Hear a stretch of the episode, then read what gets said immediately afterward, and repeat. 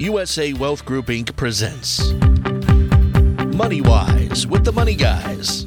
Ray Lance and Pete Lance are your hosts for the next hour, talking retirement topics and having the retirement conversation for those at or nearing retirement.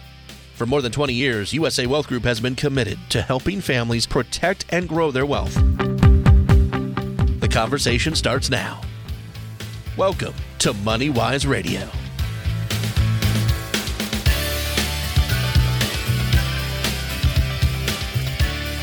Good Sunday morning, ladies and gentlemen, and welcome to MoneyWise. My name is Ray Lance, and with me this morning is Pete Lance, both from USA Wealth Group, and also with us this morning is attorney Michael Coleman. Good morning, Mike. Good morning. Thank you for being here. And ladies and gentlemen, the mission of USA Wealth Group is to help you protect your family and protect your money, and that's what we like to talk about. Our show today is sort of a seasonal show in a way because we want to talk about charitable giving and charitable gifts and when can you deduct things and when can you not deduct things and gosh isn't it nice to be able to give something once in a while pete i give to a lot of charities every single year not huge amounts Yeah, it certainly is. I mean, it makes you feel good, and in some ways, it can help out your, um, you know, with some charitable giving, it can help out you as well. Well, it can, and we're going to talk about how older folks uh, over a certain age, which is right now is 73, um, can give away money from their IRA account directly to a charity. You don't get a deduction, but you don't have to necessarily take your required minimum distribution. So maybe you don't pick up income uh, for that particular thing, um, but at the same time, you don't get a charitable deduction either. So it's a nice way to do things sometimes. So as we go to our radio show this morning, we have a dog in the room who's sniffing around the plant and trying to decide whether he wants to eat leaves or not. And it's always entertaining, isn't it, Pete? I just said how good he's been lately, and all of a sudden, he's making some noise and being uh, difficult, including this very tall, four foot tall plant that all of a sudden is waving in the background. So. Yep, so he's found some interest there. Well, in any event, um, you know, one of the things that I like to do, uh, first of all, is decide what gifts I like to give. I always give to the Salvation Army, for example, the bell ringers. When you come out of uh, Target sometimes, or you come out of Walmart, and I always put money in the kettle, but I always give a check as a gift as well. And um, when I was younger, I've told this story, I think, before. I happened to survive the largest tornado ever to hit the state of Massachusetts, which was in Worcester, Massachusetts, way back in 1953. A thoroughly terrifying event. But afterwards, we lost all of our furniture and everything. We were semi homeless for a while. We lived with my grandparents for a few months until we could resettle. And um, basically, I can remember distinctly that the Red Cross and the Salvation Army were very helpful to us. And you mentioned that several times every year.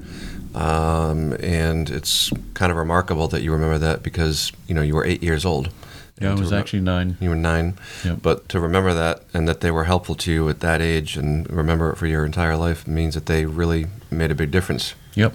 Well, they're both terrific charities. They both have very low ratios when it comes to, or very high ratios, I guess, of the money that gets used to actually support the charities that they serve and the, the people that they help.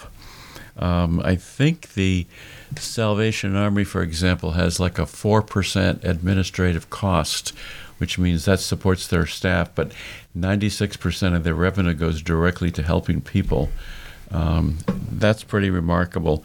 If you look up almost any other charity, they have a much higher percentage of the, the revenue they collect that gets used for admin cost or administrative cost. Well, there are a lot of you know charitable organizations that do a lot of good, but you know they also um, you know have a lot of um, people in management who are making quite a good salary if you really look into it. Yep. Well, they're terrific organizations. Um, the uh, Anne Frank uh, once said, "No one has ever become poor but from giving."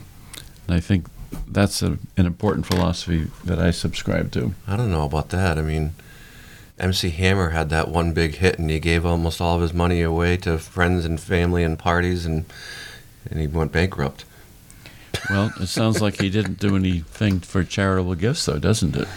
Maybe he. I'm not sure who MC Hammer is. I've heard the name, but it's probably something that I wouldn't care to know more about. No, it was a big hit back around 1988 or something. Well, Made a lot of money and then lost it all very quickly. that happens. Uh, ben Carson, who ran for president once, uh, said, Happiness doesn't result from what we get, but what we give. So let me ask you a question, Pete.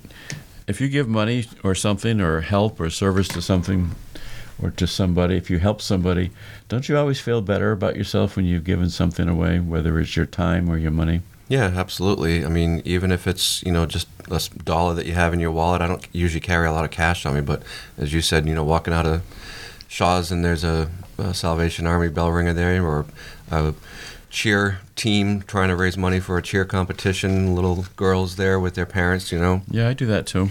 I think that's important to do. So I give to different organizations and try to help when I can. I don't give away huge amounts of money because not too many people are in a position to do that. But I'll give money to Salvation Army, Red Cross, and a lot of the local charities as well. So we're going to talk a little bit about that, and let's talk, for example, about what does it mean when you give money away? Can you deduct it? Well, the first rule of deduction is very simple. If you want to be able to claim a deduction, the entity that you give money to has to at least have a 501c3 designation, which is something from the IRS that says they are a true charitable organization. So if it's a 501c4 organization, for example, which is a, a social organization, like some of the Masonic lodges, for example, are 501c4 organizations. They're not true charitable organizations. You can't get a deduction if you give money to them. So it has to be a 501c3 organization, first of all. And a quick thing about gifts. So you think, well, if I'm going to give something to a charity, can't I just deduct it? And the short answer is no. There are very, very specific IRS rules that pertain to that. There's a whole publication called IRS Publication 526 that goes into enormous detail about what you can give and what you can't give and so forth. The whole topic for today's show is basically about giving, whether it's to your family, whether it's to charities, and we're talking about it both in you know uh, on a year-to-year basis and how you can you know have some tax deductions on when you file your tax return, but also for you know maybe larger estates how to leave um, more of a legacy and you know do some estate planning by you know possibly doing a charitable remainder trust or something like that. Well, here's the first very general rule that I would tell you that um, only 15% of our population right now itemizes their deduction on, on their income tax return because they don't have enough itemized deductions to make it worthwhile. So the IRS over the last few years has increased what's called the standard deduction, and 85% of the population will make out better by just claiming the standard deduction. So if you have enough itemized deductions like taxes on your house or interest on your mortgage if you have a mortgage on your home, uh, things that you can deduct certain medical expenses over a required percentage. If you have enough of those itemized deductions, you're going to really do your taxes two ways. You're going to check first of all to see what would it be if you claimed the standard deduction, and then if you have some itemized deductions, would you make out better if you claim that? Then you're going to pick one which gives you the better tax deal. Yeah, and I know that um, a lot of people started working from home, um, you know, full time basically since COVID, and uh, that's sort of shifting. And a lot of people are now having to go back into the office, but at least for a couple of years, um, you know, I know a lot of tax preparers were asking, you know, did you buy a desk for yourself? Did you buy a laptop for yourself? Do, are you using your cell phone more for work related, um, you know, issues and, and calls? And maybe a lot more people were having more itemized deduction and not just using the standard deduction on their tax returns for the past couple of years. But again, I think that's shifting again. Well, a lot of people think that they can just claim a deduction, but you can't. For some brief periods of time, you've been able to do that. There's also percentage limitation depending upon the type of organization. So the rules are complicated, but if you have any questions about when can I deduct something, when can I not deduct something, you can call Peter or you can call me at 508 998 8858. So in 2022, Americans gave $499 billion. That's one half of a trillion dollars away for philanthropy or for gifts. It's a slight decline from 2021. Um, corporate giving in 2022 did increase, however, by about 3%.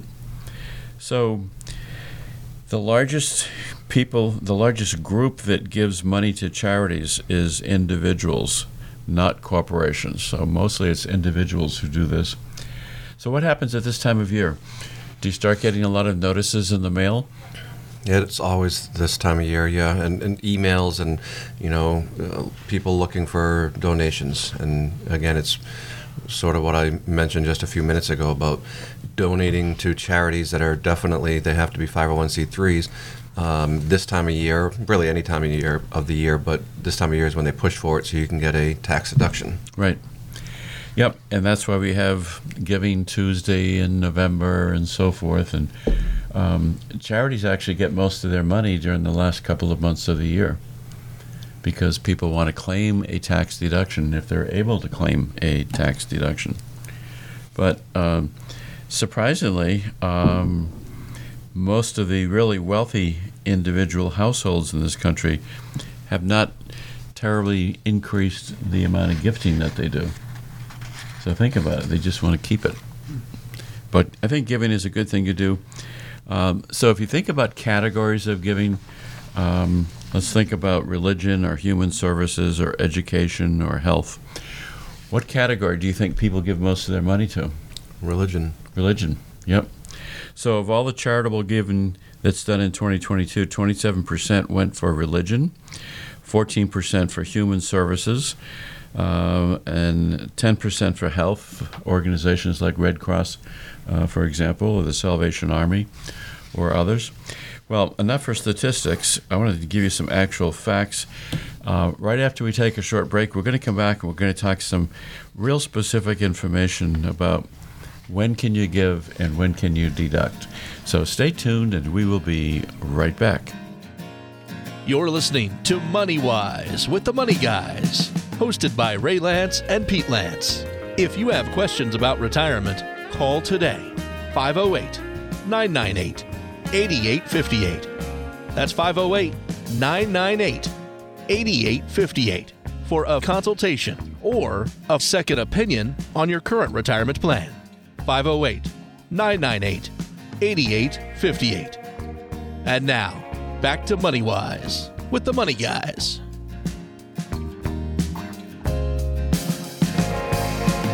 Welcome back, ladies and gentlemen. We're talking this morning about some of the charitable rules and why it's important to give to charities and how do you do it and when can you deduct it. So, standard deductions right now, we talked about when is it smarter to be able to itemize your deductions? First of all, you have to have itemized deductions like mortgage interest and taxes are really the big one that most people use when they start to itemize deductions.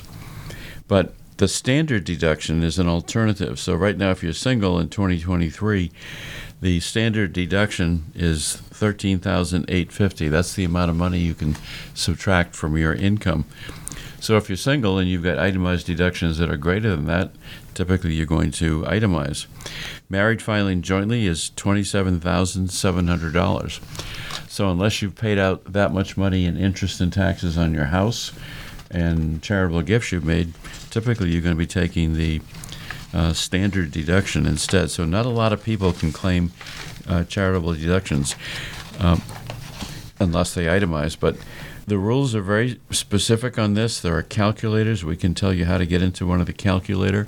And let's see, I want to say something. The maximum amount you can claim as a charitable deduction is restricted. So, for example, you can deduct up to 60% of your adjusted gross income if it's a public charity, like the Community Foundation would be a public charity, for example. Um, and then let's see, certain kinds of assets have restrictions, like I'm trying to read this at the same time. Uh, long-term appreciated stocks and property, if you want to deduct those items, are generally deductible at their fair market value. So if you donate some stocks, uh, you know, fair market value, but you can only deduct up to 30% of your gross income, your adjusted gross income. So even within the charities that you donate to and the type of asset you give, there are differences. I don't expect anybody ever to remember this, but you know we're happy to give you advice about it if you're thinking about doing something uh, of those kinds of assets, stocks or real estate, for example. And you can do that also inside of a donor advised fund. Um, yep. So that, that's something to consider as well. The only difference um, from that versus a charitable remainder trust is that the CRT gives you a, an income stream basically starting immediately. You're talking about a donor or advised fund or charitable remainder charitable trust? remainder trust. Yep. We're going to talk about charitable remainder trust too because we're helping people right now, this week, this year, um, put together property into a charitable remainder trust to avoid capital gains when they go to sell real estate. So that can be very useful. It has to be put into the CRT before you sell it, though. That's something that's important to know. Yep, we're doing that. So let's come back to that in just a moment. Um, so you need to know your tax brackets. We have a great chart that we're happy to provide to people. If you give us a call at 508 998 8858, it will show what tax bracket you're in. It'll show what minimum distribution calculations would be and so forth. We also have that. Um, that uh, tax chart that's like a um, really puts everything into was it two or three pages yes that's, and um, that's laminated that's something that we have that we're happy to give to you as well uh, but you do have to call the office or send us an email uh, 508-998-8858 uh, we will be receiving new ones probably in about a month maybe two months at most uh, for 2024 yeah there's some interesting facts too that um, adults are more likely to give to charity if their parents also gave to charity. Um, I just think it's important to try to help. A lot of people can't give money, but they'll volunteer for organizations, for example. And the estimate is that 30% of all U.S. adults um, volunteer their time in helping a nonprofit organization or church or some other organization that they want to help. Uh, donor advised funds are uh, funds. There's a lot of them in this country. There's uh, about a million three of donor advised fund accounts in 2021. That's another place where you can put money, and we'll talk about that in just a moment. You can donate individual stocks to charity also. Yes, again, but if you want to deduct it, you have to be able to itemize your deductions. So you need to maybe answer that question first.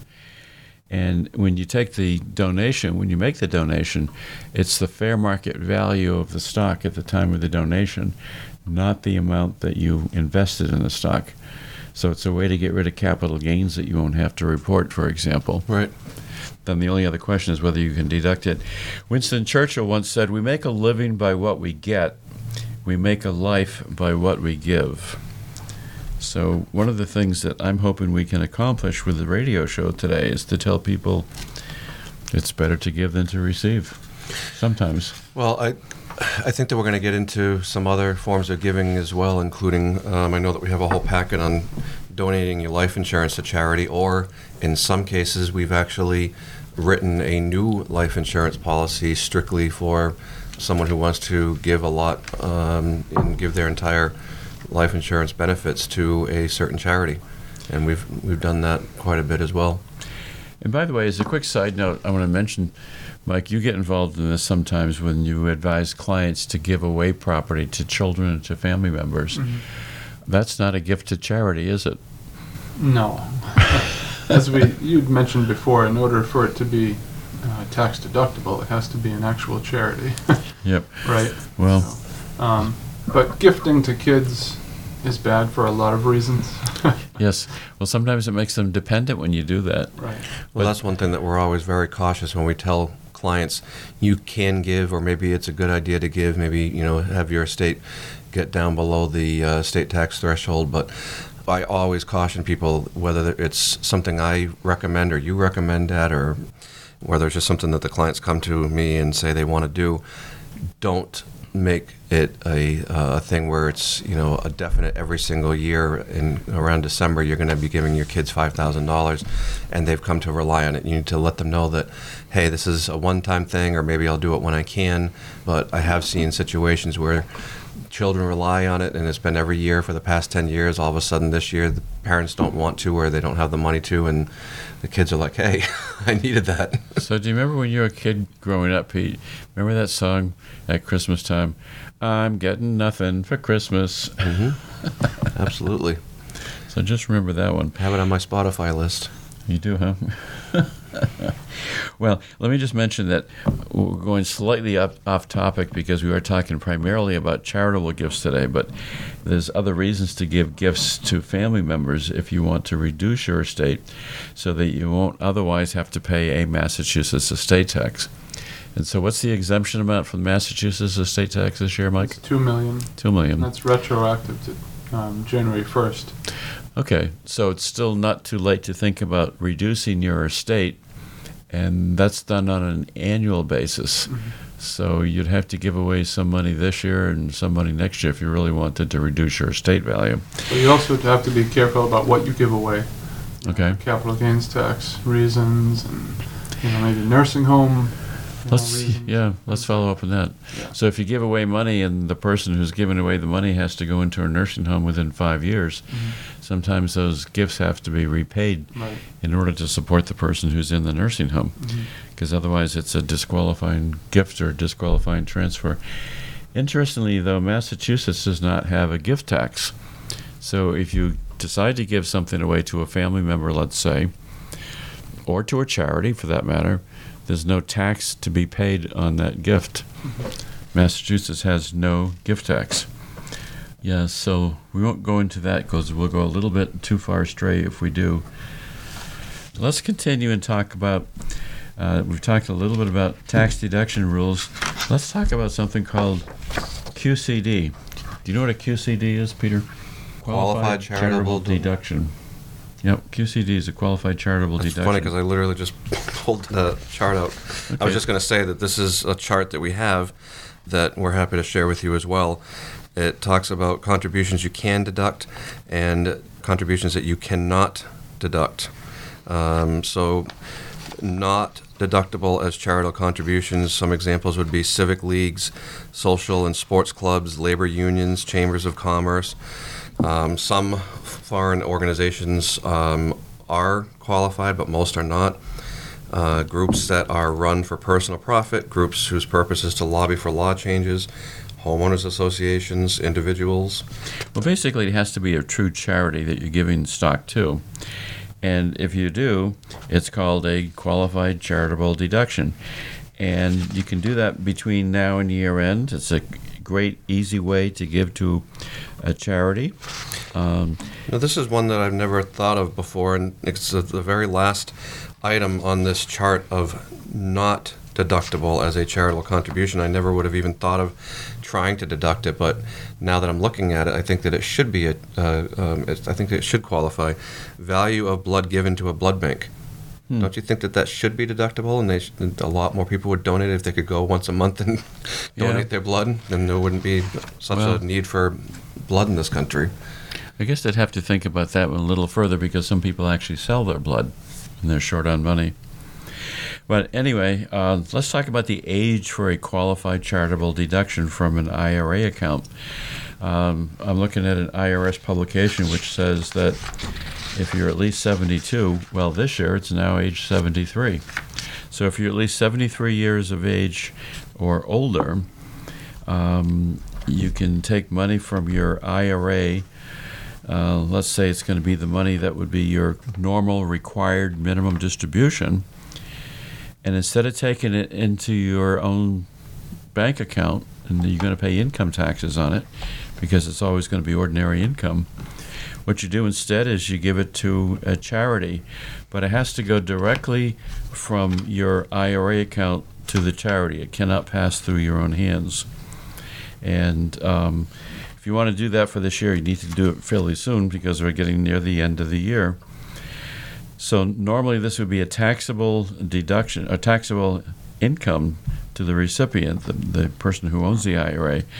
But when you give directly from the IRA to the qualified charity, it's tax free as long as it's paid directly from the IRA to the charity.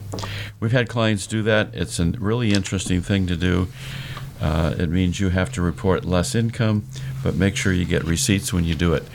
Stay tuned. We're going to take another break and come right back and give you some more advice. This is MoneyWise Radio with Ray and Pete Lance, powered by the USA Wealth Group, helping clients define and plan for their retirement goals. To begin a retirement consultation, call 508 998 8858. That's 508 998 8858. This is MoneyWise Radio.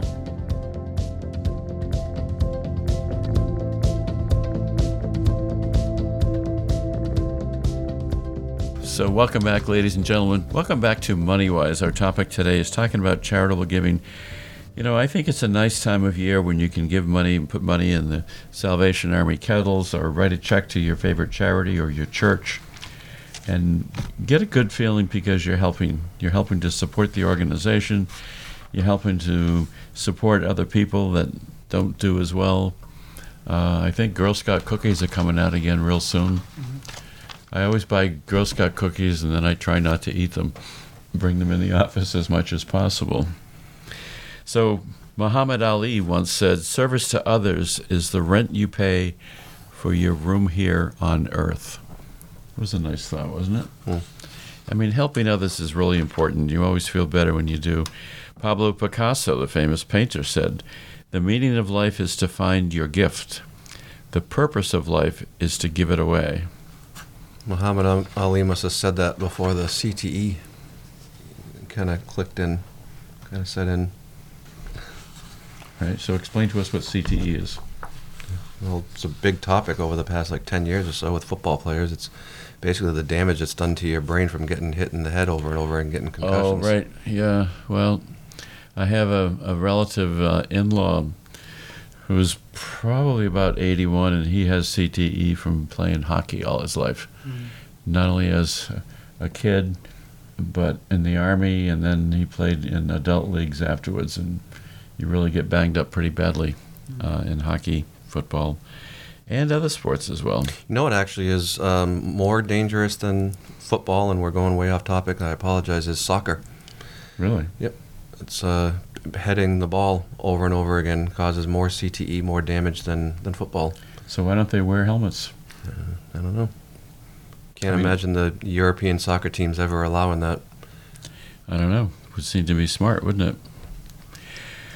Well, um, let's continue in talking. We talked about donating uh, stock to charity a little bit, and um, if you donate stock to charity, as I said, whatever the fair market value is at the time of your donation, that's the amount that you can deduct if you are able to claim a deduction to the public charity. Yeah, so it's a, a way to eliminate the capital gains tax. Why don't we talk for a minute about life insurance? Because you brought that up a moment ago, Pete. Let's talk about donating life insurance uh, to charity. Um, we have a whole handout on that, by the way, on how to donate your life insurance to charity. Uh, I've had clients actually do that. One of my most um, memorable events is I have a couple who are in the Brockton area, roughly. Um, I've mentioned this before, but I think it's a great story to tell once again. The wife was a high school principal, and the husband that she was married to was a high school janitor. Interesting combination of, you know, different levels in education. But they had no children, they had no close relatives. They had about a $2 million estate because children cost a lot of money over, over the time. And they had plenty of income to live on. They didn't really need to touch their investments. They had surplus income. And in addition to taking care of each other and their estate plan, everything else was going to go to their local high school. A million dollars was going to be a scholarship fund, and a million dollars was going to support, um, I forgot, oh, a hockey rink. They wanted to build a hockey rink. Yep, yep. That was a Um, good 15 years ago. Yeah, it was it was, but it was such a memorable case. And I said to them, "You've got surplus income." I said, "How would you like to leave more to charities than the two million dollars?" And what we did is we took the surplus income, and we bought them a three million dollar life insurance policy, using that money. And now they ended up leaving five million dollars to these two charities instead of two million dollars. And talk about a legacy to the town. I mean, they'll have buildings or hockey rinks or whatever named after them for the rest of eternity. Well, most people think of life insurance as something to do for your family, but you can also do it for charity. And you want to look at different um, life insurance policies, you can do quotations in that, right, Pete? It's very quick. It's very easy. Uh, life insurance is a lot more complicated for us than it is for you listening at home. Uh, really, everything can be done over the phone. To get a quote, it literally is me talking to you for about a minute, just getting height, weight, meds, and then any known medical um, issues. And I can get quotes of any type, whether it's a term um, policy for 10 years, 20 years. Some policies are as much as 30 years. The term life insurance is much less expensive. Um, or whether it's, you know, a $2 million whole life policy. Either way, the, the process is the same and it's very quick and easy. Uh, the underwriting is going to be different on um, the difference between a $100,000 20 year term policy versus a million dollar whole life policy because they're going to want to um, go a little bit into medical records, but again, you don't have to be involved at all. They contact your doctors, and um, depending on the amount, you may just have to have someone come to your home or your work to just do um, uh, draw some blood and get your blood pressure. And uh, other than that, it's very simple. Again, it's mostly me doing all the work on this end of things, filling out a Mhm. very lengthy application. So it can be a permanent life insurance policy, which means it's never going to go away as long as you pay the premiums, or it can be a term policy, which is for a term of years. Term insurance is not necessarily the best, is it, Pete? Because it's only for a very specific term, and if you live longer than that, typically the policy is not going to last. Right, it doesn't build up cash value, um, and it has its very specific need. Uh, and I always recommend it for anyone with children at home um, to protect them if something suddenly were to happen to you, if you have a mortgage in the house, to protect your spouse. Uh, so there's very specific needs for term policies, and, and there's a, a place for them for sure. Uh, one of the other things to mention is because we are an independent uh, advisor, we can get quotes from multiple companies, not just one company. Um, captive agents would only be able to get quotes from one company. We can get, you know, a half a dozen at least and be more competitive. Well, life insurance is a very important vehicle, isn't it? It's a good way to give money to charity. Sometimes I've used the analogy let's say you have a local nonprofit organization that has a wealthy donor who gives $5,000 a year to the charity, but then they die. The gift stops. Maybe they've made a bequest in their estate plan, maybe they haven't. Maybe if they put part of that money into a life insurance policy, they've got a, a further larger benefit they could leave to the charity. Uh, so life insurance is good because it's a way to leverage your gift to a charity. You can increase it significantly. Um, here's a quick example. If you had a 50-year-old man that could donate, um, let's say, a large sum of money, t- well, in this case, this example says $100,000 to his favorite charity. Or he could put that money into a single premium whole life policy and name the charity as the beneficiary. When he dies, the charity will receive a check for $253,000 from the insurance company. And that's based on uh, the assumption that it's a 50 year old person in average health. Um, but leverage is the most important reason to think about life insurance. You can leave a larger legacy, a larger gift to charity. and a tax-free one at that. Um, if you have had cancer in the past and you're in remission, if you've had a heart attack in the past, um, it's not you know, out of the question to get you life insurance. Um, it's less common, but I have had situations where I've been able to do that for clients um, who went to many other places and tried to get life insurance and could not, and I was able to get them um, life insurance policies. You know, when they had cancer 10 years ago or a heart attack, you know, five, six years ago. But if you have interest in any of these concepts that we're talking about, give a call to Mike or to Peter or to me at 508 998 8858. We'd be happy to answer questions. We'd be happy to meet with you. We'd be happy to help you if you like some of these ideas. Um, why not make a difference to your favorite charity or to your church or your synagogue? There's just so many ways that you can multiply and increase the value of your wealth. You know, Mike, one of the things I know you do sometimes is you create something called an irrevocable life insurance trust, uh, you and the law firm. And that's done for a couple of reasons. And one of the reasons is just to reduce somebody's estate. So the value of the life insurance policy doesn't increase the value of their estate. But you do those sometimes, right? Mhm. We can do those. Um, can r- involve a charity, I suppose, if you want to name a charity as a beneficiary of the trust. Mm-hmm. So that could be one thing that you do so that um, the trustee of the trust would get the proceeds of the life insurance policy and maybe hold it in trust for a beneficiary or make, you know, decisions on where it goes. The other thing you could do also is you could donate a life insurance policy. If you have an existing life insurance policy and let's say it's fully paid up, uh, think about giving it to the charity or the church that you support. That's another way to make a difference with a life insurance policy. Um, but you can name the charity as the beneficiary of your life insurance policy. You could make them a partial owner. So let's say you've got distant relatives. Well, maybe make them a 50% beneficiary in your life insurance and make your favorite charity another 50% beneficiary. All kinds of ways you can do it. We're happy to uh, talk to you about that. If you get dividends from the life insurance policy, those can go to the charity. So we're going to come back uh, in about one more minute. I got one more minute to talk here. Here's some quick tips for deducting charitable contributions. You have to file a 1040 and you have to itemize deductions on Schedule A, number one. You have to keep a record. Uh, any cash contribution that you make that's $250 or more, you've got to have a bank record or some kind of a receipt. But you should always get receipts anyway for anything that you're contributing. And um, Peter, you mentioned earlier we're going to come back uh, and talk about charitable remainder trust.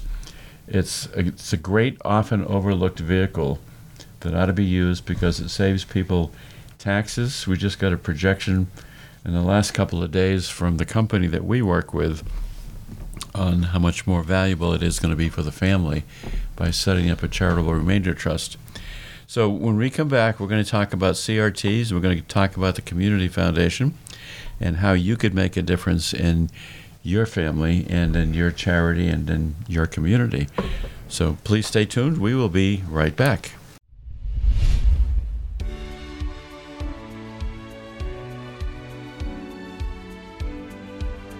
This is MoneyWise Radio. MoneyWise is in many places. If you missed a minute of the show or want to listen to past episodes of MoneyWise, go online to usawealthgroup.com and click on the radio page. That's usawealthgroup.com. And welcome back, ladies and gentlemen. This is our last segment this morning talking about charitable gifts. It's a complicated subject, it's a technical subject, but I'm hoping that maybe listening to the show today might give folks some incentive or uh, further ideas about how they could be helpful to other organizations they belong to. Um, put money in the collection plate if you go to church, uh, participate in the annual funds and so forth. And um, we work with a company called Renaissance. They're out of Indianapolis. Their name to just Ren, which is they've been using Renaissance for 30 plus years, and all of a sudden it's just Ren. Yep. Well, it's the modern age. So maybe we won't call you Pete anymore. We'll call you P. I think it's just people, you know, in general in America getting more and more lazy and not wanting to say a three syllable word. Well, maybe it's that, or maybe it's just trying to create a new identity for themselves. They created a new logo as well. But they're one of the best companies in the country for doing charitable remainder trust analysis.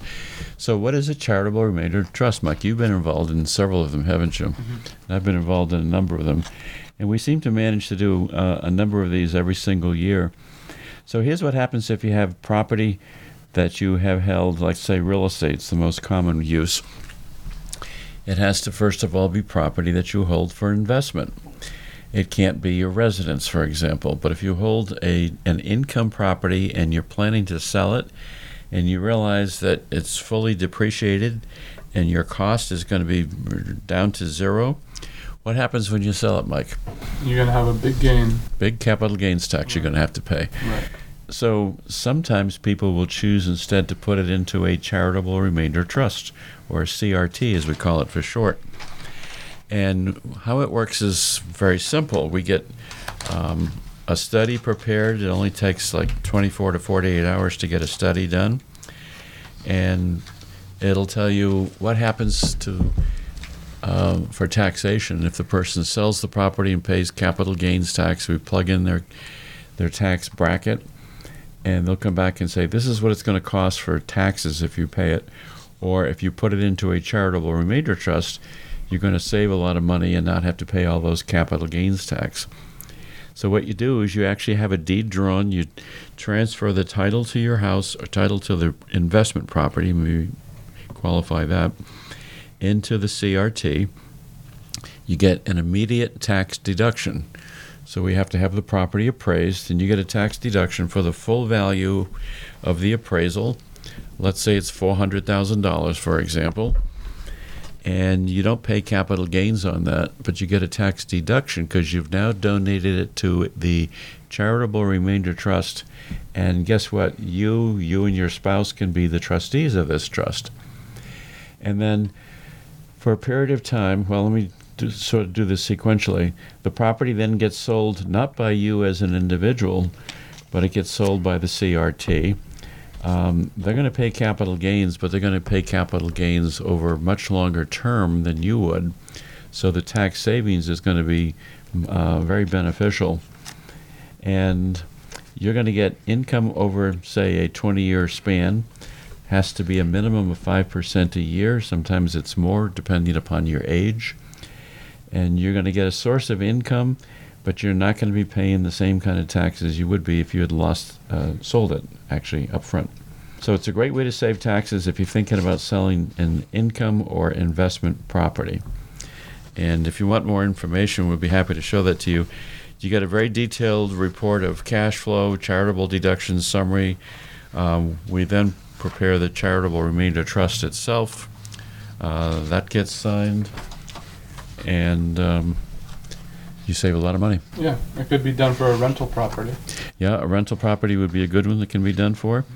It could be done for land if you're selling a piece of land. I did it once for a garage property in New Bedford where the tax cost was going to be about $80,000 to the person selling his little five or six garage property. And we put it into a charitable remainder trust instead, and he didn't have to pay that $80,000 in tax up front. Mm-hmm.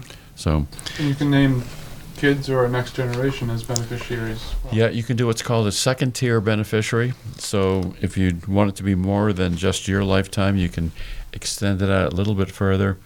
There has to be a reasonable likelihood up front that there's going to be about 10% left over for a charity of your choice.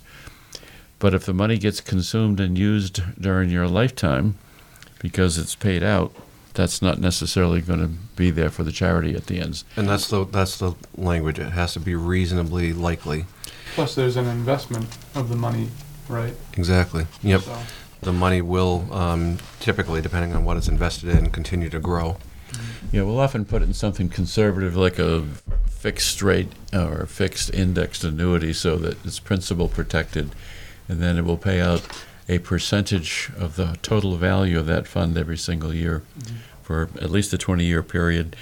And it could be longer if you want to name children or second tier beneficiaries. So it's a great thing to do. If you want more information on that, uh, give uh, Peter or me a call at 508 998 8858. We'll be happy to give you more information, more advice. It's a good little report that we're happy to share with you as well. Um, it summarizes all that we've talked about today into about four pages. It talks about um, charitable giving strategies almost everyone can use, and it talks about stocks, retirement assets, donor advised funds, which we mentioned briefly, uh, insurance, life insurance, charitable remainder trust, charitable lead trust, and then it has a little summary. So we're happy to share that with you as well. Again, you have to give us a call, and it's a good time to mention also that whether you want to have a, a conversation with attorney Mike Coleman or my father or I, um, the f- initial consultation to meet with somebody at Lance Law is free. Uh, my father and I um, are happy to meet with you and don't charge for our time. Uh, you can do that with a phone call, you can do it with a Zoom meeting, and um, we're happy to help you set that up if you give our staff a call at 508 998 8858. So, Pete, have you ever heard of uh, matching gift programs? Sometimes companies will have matching gift programs. You ever hear of that? I have. Um, it's different um, than the like matching a 401k, and it's. Uh, sorry, just one second. Okay. Well, a matching gift program, not a lot of companies do that, but do you know uh, why did the Mars matching gift program fail? Mars isn't the planet? Yeah, Mars isn't the planet. No, I don't. Wrong atmosphere. so, in any event, let's continue along. And um, so, here's, here's another one for you, Pete. Why did the Beaver Company's matching gift test succeed? What? Why did the Beaver Company's matching gift uh, test program succeed? Because it was the best damn program. I don't know what you're talking about right now. It's joke time, Peter. All right. These are Let's- bad jokes. Those are bad jokes. Actually, it's labeled um, nonprofit jokes that are bad for good. you just lost everyone. Well, I have to do a lot of research on this, you know, when I do this. Let's talk about something local in our community, which is the um, South Coast Community Foundation. Um, a long time ago, I was one of the charter members of that organization, and uh, it's a nice organization. They do a lot of good. Primarily, they benefit local nonprofits in the area. So, let's say that you don't have anybody to leave your money to when you do your estate plan why don't you consider naming the South Coast Community Foundation as your recipient of your estate? So they have a nice uh, bequest program, and or they have a place where you can just do gifts if you want to. They were founded in 1995. They serve the whole South Coast area, probably 20 different communities. And their first year in operation, they got one gift for $100,000. Uh, they invested lots of money and they continue to get gifts. They currently manage $50 million in charitable assets, supporting more than 200 funds. So sometimes, if you're really not sure how you can make a difference, think of naming the South Coast Community Foundation as your beneficiary instead. We can help you and show you how to do that. They serve the entire Bristol County, uh, Plymouth County, Dukes, parts of Norfolk County, and they have a fairly new president and CEO, uh, Dr. Melanie Edwards Tavares. Uh, she's got a 30 year career, uh, which also includes working at the Girl Scouts of Southeast of Eastern Massachusetts. And two of the people in our office right now uh, had prior employment history with the Girl Scouts, including Shannon, who worked there, and Shannon knows this uh, CEO and president at the foundation.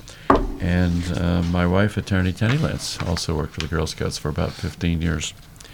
So the Community Foundation is something that we all should support in whatever way we can. And What do they give to if, if money is given to that organization? Where does it ultimately go? Well, first of all, it is a 501c3 organization, so you can deduct the contributions that you leave to them or give to them. And secondly, they've got 200 local nonprofits in the whole area. So they don't give to individuals, they give to other nonprofits, and they make sure that uh, they're supported. And um, they've helped in emergency respond funds um, when there's a need in the area, you know, if there's a disaster and things of that nature. Great organization. We've actually had them on the radio show before. Um, but it's a great model for somebody who doesn't have a specific beneficiary that they would like to give money to.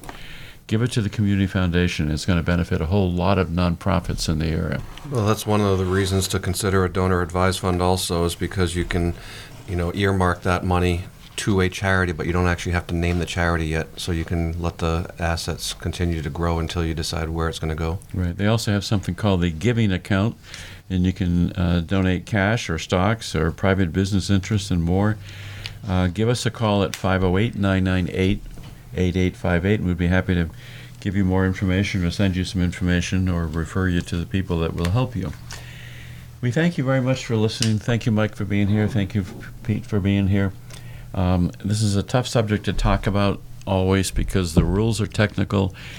But I'd like to close today by basically saying do something to support uh, your local church, your charity.